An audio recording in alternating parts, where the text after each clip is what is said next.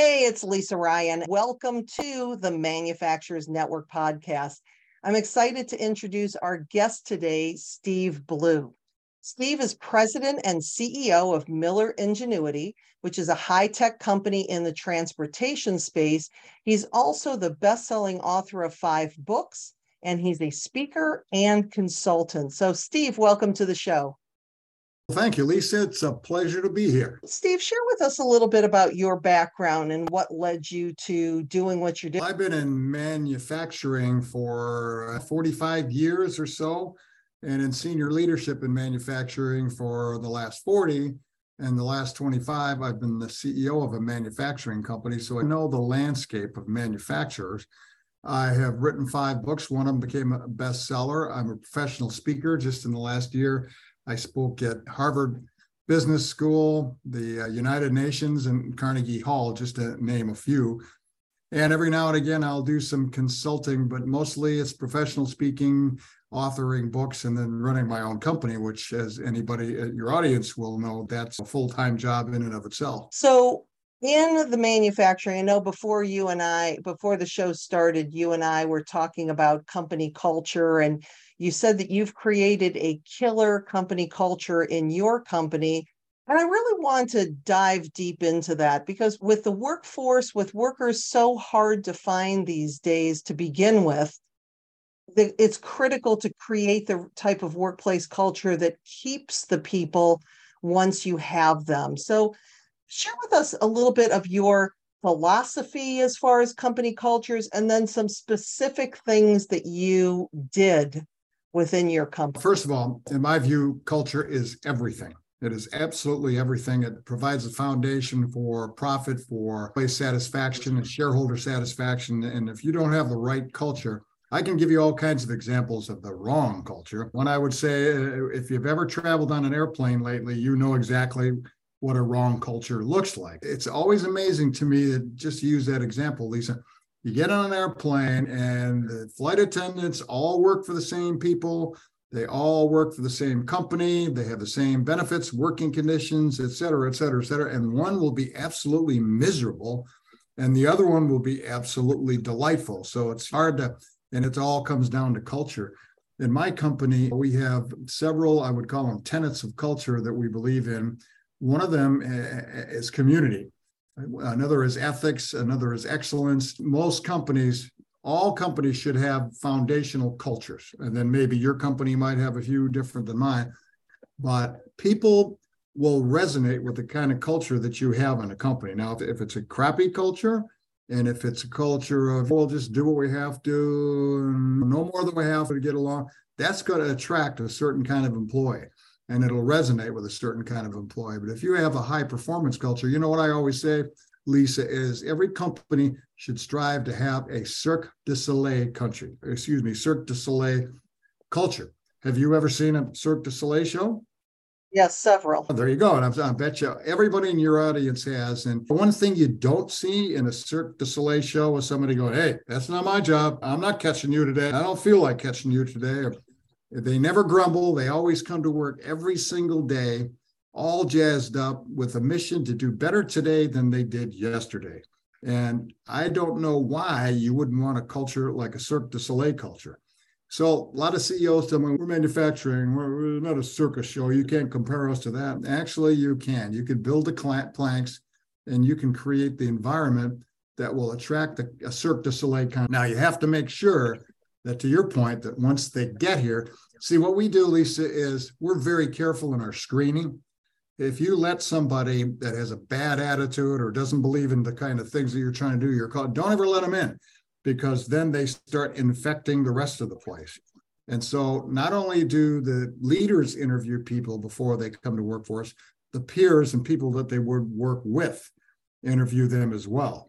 And so then we get a read is this person going to work with this culture or not? And that's how we keep them on the outside.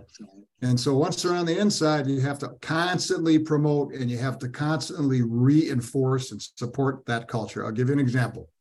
Every quarter, our employees pick a certain value of, our culture and they vote for an employee that illustrates and exemplifies that value. And so they all collaborate on it. And, and every quarter we give an award to the person who won it. Uh, and they get a hundred dollar bill. And then we put a full page, four color ad with them getting the award in our daily local newspaper. And wow. I can tell you that people love to see themselves in the paper. And then when they do, they brag to their neighbors and their friends. Look at this. This is the kind of company that I work for. And as an example, I don't have any trouble recruiting talent at all because the world around us and our community knows we have a high performance culture. They know we take care of our people. And when they see evidence of that, like uh, that one example in the newspaper, it attracts the kind of people I want to attract. Well, how many employees do you have, and what exactly does your manufacturing company do? We have about 200 people, and we make everything from low tech products that go on the bottom of a locomotive and the bottom of a rail car, as an example, in passenger and in freight rail. And then we have everything from the top of that locomotive to the bottom. And then we move into the high tech space with LED highway crossing signals. We're the biggest manufacturer of those in the world. And our newest flagship product is what's called Zone Guard. It's a very sophisticated device that protects roadway track workers from getting killed. Believe it or not, if you see these guys working on the side of the rail, they're grinding the rail, they're clearing brush, all kinds of the stuff. A bunch of those guys get killed every year because the train, they don't know the train's coming and it runs them down. They have all kinds of procedures and policies. So that's not supposed to happen. So our product, Zone Guard, makes it virtually impossible for anybody to get killed that's on a track worker detail. So we're high tech to low tech and everything in between. Well, and it's interesting because when I was, when we first started the conversation, I in my mind was trying to figure out how many employees you have because you make it sound like a small company, you know, that you can do these things and create this Cirque du Soleil culture and, and pick this person of the month based on the values but you have a good size organization. Uh-huh. So the challenge to people is don't make excuses that my business is too big or we have too many people to do this because no matter what size your organization is, if you bring the right people on board that you've already talked about, that screening process, and that does work. I've had a couple different podcast interviews as well as just my clients that I've talked to as far as letting your employees get involved in the pro in the interview process because otherwise you have this person come in and he's got a great pedigree on paper but as a human being he's just an idiot you bring him in and your employees are like i am not working with him versus they get yep. into the process and before you even make the offer your employers are like if you hire him I'm leaving. And then, okay, yep. not the right fit. Everybody looks good on paper. Never see the warts until they're inside the organization. So your point is well taken. The thing I want to say about an organization is too large to do all. Every company has, they, they break down. If you have a 10,000 employee company, it eventually breaks down to one leader with 20 people or one right. leader with 30 people. So don't tell me that in a big company you can't do it. You have to make sure that your leaders are completely on board with the culture. And that's and then, the thing. Yeah. Yep. And then you charge them with the responsibility of carrying that out. And it really does have to come from the upper leadership and from the C suite who sets the tone yep. for the organization. Because if they're not buying into it, they then it's not going to happen, no matter how much a manager or HR or something wants to change the culture. It's really got to get that buy in from above and all the leadership. I agree with you. This notion, I think somebody wrote a book about it once leadership from the bottom. That's ridiculous. Yep. You can't lead from the bottom for crying out loud. And I, there's another book out, uh, I think it's called Leading When You Have No Authority. That's bunk too. You have to have the authority, otherwise, you can't lead. Now, if you want to lead credibly, you have to be a good leader, but you can't lead from the bottom up, and the top has to absolutely buy into it. I'll give an example. I took over a company once that had a lot of problems. The culture was not what it needed to be. And it started with the guys at the top. So I brought them in a room and I laid it out for them. Here's what we're going to do. Here's what we need to do. And if any of you aren't on board with it, you need to leave. Half of them weren't on board with it, even though they said, "Oh yeah, sure, boss, I got that." But then they, in action, they. So I just fired them. And so when I did that, the other guy said, "Whoa, he's serious about this." And you you start at the top, and if you got you, you train him, you teach him, you coach him, you cajole them, you encourage them, you support them. But if they don't do it, then you got to get rid of them. And th- then it resonates with the whole organization when people see that someone was asked to leave because they didn't follow a certain value or a certain trait that we want for the culture. Then they know the boss is serious about this, so I guess I should be. And you think about the commitment and loyalty that builds from the individual contributors as they're looking because the, a lot of them don't believe that management will ever fire anybody in management, no matter how terrible yeah. the manager is. Yeah. So when they see the leadership team actually saying, we're going to change culture. And by the way, we just got rid of these five people who were toxic leaders. It really sends a very strong message to the rest of the team. It really does, Lisa, because uh, you made a good point. A lot of times, upper management, they're untouchable. They, they are as what they are, and you can't do anything about it. And that's why companies can't change because they leave the change the people in the top that aren't going to change and don't want to change. You have to you just have to take them out. You know what happens is people don't become toxic overnight lisa. They become toxic oh. over decades. Usually you can't fix that. I've tried trust me i've tried to fix toxic people. Thrown everything you can imagine at it but it just never works. So now i don't waste any time if I run into a toxic leader or a toxic person, I just say goodbye. Yeah, it's funny. I just had a program this morning, and one of the company leaders asked me if I, you know, what I do when toxic people, or how did he phrase it? You t- what do you, how do you work with companies that have toxic leadership that want to hire you? And you've probably found the same thing, Steve, is those people don't hire us because they don't see the problem and they don't want to fix the problem. That's somebody else's thing to do. It's the companies that are already doing things well and want to do things better that are the ones that focus on things like company culture and not just the bottom line and how we're going to make the next buck. Yeah, it used to be you talk culture to a CEO and they give you that deer in the headlights look these days, more CEOs are beginning to understand the power and, in my view, the absolute necessity of having a high performance culture. And so they work at it. I had a CEO once wanted me to come in and do a little consulting, and he had a toxic team. He just had it. I could tell. And I said, Look, I said, I really don't want to do this, but I will, but only if you pay me my fee up front before I even start. He said, Why would you want that? And I said, Because I know within two or three days of me nosing around your organization, your team's going to come to you and say, You got to take this guy out. He's going to destroy this whole company uh, because they don't want anybody to upset their nice cushy positions. Exactly. So I don't bother with I won't bother with companies like that. I just no thank. Yeah, I've had the same thing where you have to fire fire clients because they're just they have the intention or it's something that they think that they should do. They've heard that if employees are engaged then they could make more money. So instead of looking at it from the heart of the matter, from the actual culture and coming at it from that, it sounds woo woo, but that heart centered approach, if you're looking at it as just dollar signs, then you're going to fail.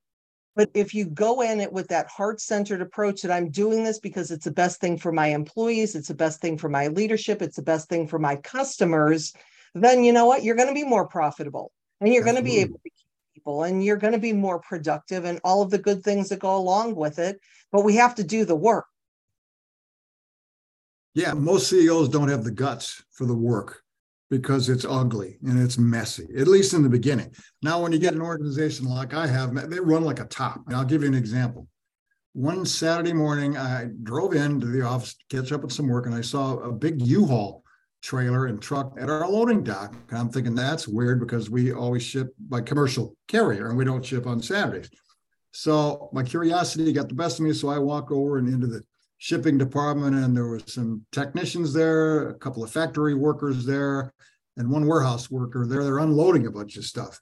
And I said, What are you guys doing?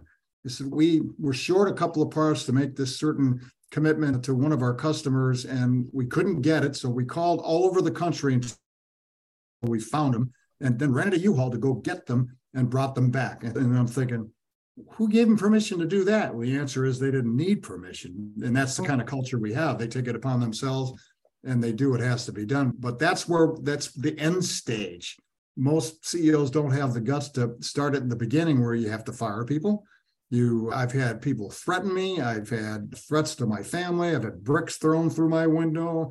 And all of that is part of the process of, of restructuring the, I guess I'd call it the heart and the soul of, of a company. So, what did the company look like? What were the specific things that you did? You were walking into a culture that was not what you wanted. How did you start? How did you cause that turnaround to happen? I'll give you a few examples of the mechanics, Lisa. One example, you see, how people behave is rooted in language, right? And so how they talk to other talk to each other by in large part determines whether they can work together or not, and whether they can work productively or not. The factory, when I first took over this company, the language they used with each other was just it'd make a sailor blush. It was really bad. And so the first thing, very first thing I did I called everybody together in the factory. I said, "Here's the deal." I said, we will not tolerate that kind of language. I said, I'm not talking about hell. I'm not talking about damn. You guys know what I'm talking about. And I said, there is no second chances. It's zero tolerance. First time you use that kind of language, you're going to get fired. Will be no warning. It didn't surprise me because I've been around a long time, Lisa. Within hours, they were testing me. And I fired three or four people in the first afternoon now wow. people started to pay it. You can't fire people for swearing. I sure can. And once I did that, and it, it, took a couple of days for quite a few people to get fired, then the rest of the people said, Wow, I guess we better not talk like that anymore. And I've always believed that the first place you have to start in a company, if you want to build a superior culture, is examine how they talk with each other and how they behave. So that was the first thing I did. And the second major, and this is, of course, the, over the course of a few years, you have to, first of all, find out what kind of culture that you have. Then you can decide, okay, because some parts of a culture you may want to retain. So we did surveys. I brought in an industrial psychologist and we conducted surveys of every employee. I didn't ask them the managers because they'll tell you what you they think you want to hear. I wanted to hear from everybody. So then we had a good sense of what our culture was like. And there were parts of it that were, yeah, this is worth keeping. And then we made a conscious decision in culture is rooted in values. We made a conscious decision. Here's the values the company has now. These values we don't want anymore. Here's why we don't want them. And here's the values we want. And in part, the employees told us the kind of values they wanted. Now, the inmates can't run the asylum, but I'd be surprised that most times employees, when you say, What kind of values do you want? They'll say, ethics, honesty, excellence. They really do because most employees want to really want to work hard if you give right. them the chance. So that's that was the second major thing we did. And then we threw everything we had against it. If you exhibit our values, you get promoted. If you don't, you get fired. If you exhibit our values, you get pay raises. If you don't get the pay raises, everything that an organization has, then you have to throw it toward the values and toward reinforcing your culture.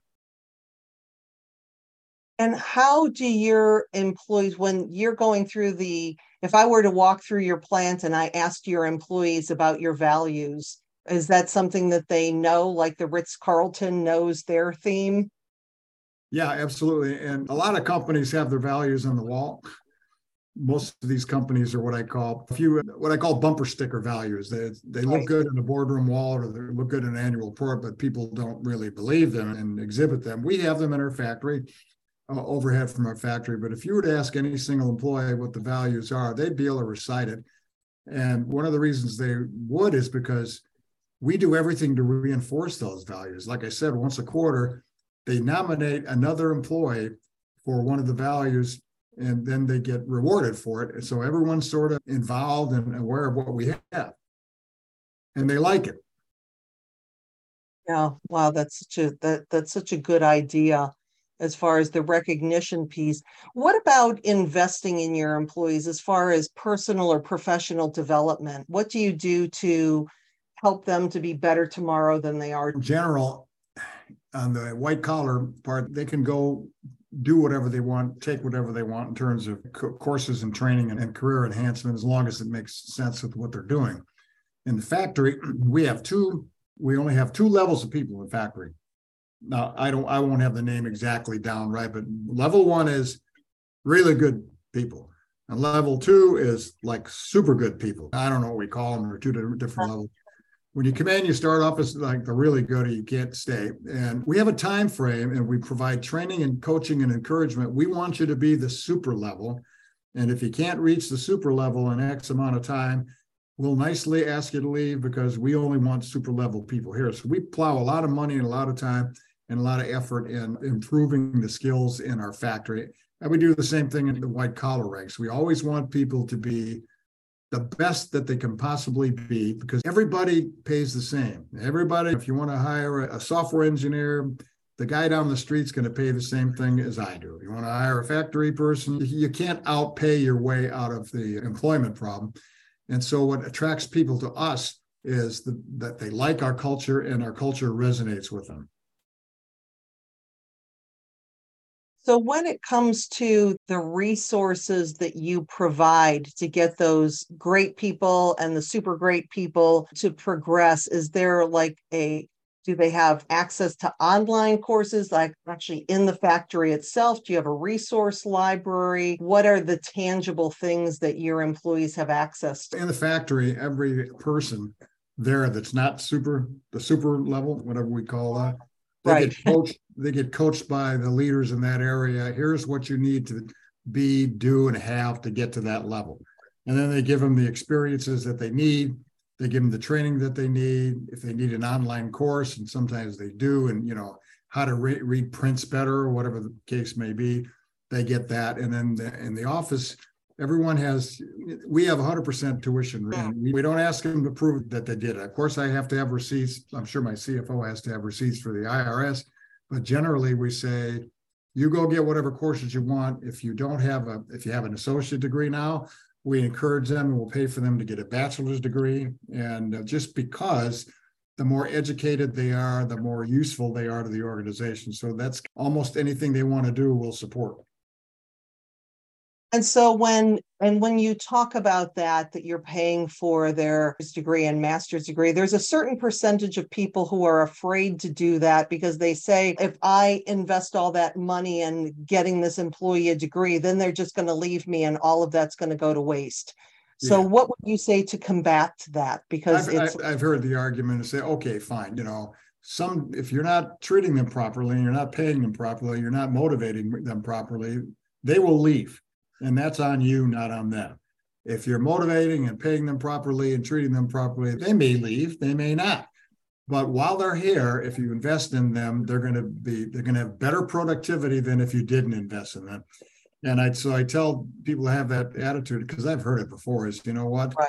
It's like McDonald's, right? McDonald's pays for like college for all their people and then they go to work for Burger King. I don't know. You know, that that's just an excuse, Lisa, in my view, from people who don't want to pay, don't want to shell out that money, and they try to justify that decision?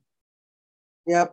Yeah, Is I had that- one of my, I had one of my clients talk about that they gave $1500 a year to every employee to to invest in whatever personal or professional development they wanted and that was available and yet only 3 to 5% of their employees took advantage of it and so you know who the go-getters are. It's those three to five percent of the people who are coming to you and saying, Hey, I got this flyer in the mail. Can I take this class? Hey, I watched this really great YouTube video. Maybe can I do a lunch and learn? Or you mm-hmm. pay attention to the people who are hungry because it's such a small percentage of the people that do that. Yeah, that's a good point. I'm a CEO in residence at the Winona State University. And as such, I get in and teach classes every now and again, but I always get a glimpse of people when they're freshmen. And I've been there for years, eight or 10 years. So I've seen a couple of classes of freshmen. I know who's going to be successful first time I walk into the classroom because they're engaged or they're not and the ones that are engaged it's just a it's really fulfilling to see them class presidents they're in the student union and then the next thing you know they're graduating and they've got a big top job with a big company and it's just really gratifying to see that. But to your point you can tell who the go-getters are the ones that are and the other thing and we're just starting to get to our end of time together but you made such a good point of your involvement with the local college, with the local community college. Every community college has a workforce development. And when you, as a CEO, are in touch with those kids and you're getting involved with the college, guess who gets first dibs on those fantastic people coming out of college? Yep. Too many people that are waiting too long for talent and they're expecting people to find them where it sounds like your people are finding you anyway because you have a good reputation for your company as a good place to work, but you also put the work in to find those new potential employees when they're first getting started in school. We do, and we're also heavily involved in the technical college in our Mm. communities. We donate equipment. My VP of engineering goes over there and teaches classes. We do, what is it called, a co-op programs with them. We bring students in all the time to show them. I have a space called the Creation Station, and this is maybe, this is a topic for another time because it's a big one. Say we could talk about this for a whole nother topic. So I think we need to have you back on. Yeah, we, we should talk about uh, the development, yeah, the development of our creation station. Anyway, we bring people in all the time and show them, here's what we did, here's why we did it. And uh, then we have that interchange between the students and my leadership and my employees. And that's usually beneficial to both sides. Awesome. As we are getting to the end of this conversation, if you were, if somebody listening to the show just really wants to get started in turning their culture around and they don't know where to start, what would be your very best tip? Here, here's the thing. The, you should pay people for one metric. There should only be one metric in your company that, that means anything, and that is profit. And in our company, we have, everybody knows what our profit budget is, and everybody knows every month if we're on target to achieve it or not. And at the end of the year, when we hit our target, everybody gets a bonus. They know how much the bonus is going to be. And if we don't hit our target, nobody hits the bonus. Nobody gets it, including Mm. me. And that is the most powerful motivator you can possibly imagine. I would encourage any CEO to have that one. Most companies have a million metrics and a million departments, and they're all at cross purposes with each other. When everybody's tied to one metric, I'm not saying you can't have others, one major metric, you'd be surprised how people work together when they might not otherwise. Wow. Steve, if somebody did want to continue the conversation with you, what's the best way for them to get in touch? I would say if you went to my personal website, stevenlblue.com, that's probably the easiest way. You can it's linked, it's linked to my company, and there are all kinds of ways to get in touch with me through that. Okay, yeah, and I will also put that in the show notes with all of with all of that. But Steve, it has been an absolute pleasure having you on the phone. It's what a great conversation. So thanks for being here. It's been my pleasure, and I love to talk anytime on innovation and all kinds of cool stuff I, I can talk about. All righty. I'm Lisa Ryan, and this is the Manufacturers Network podcast. We'll see you next time.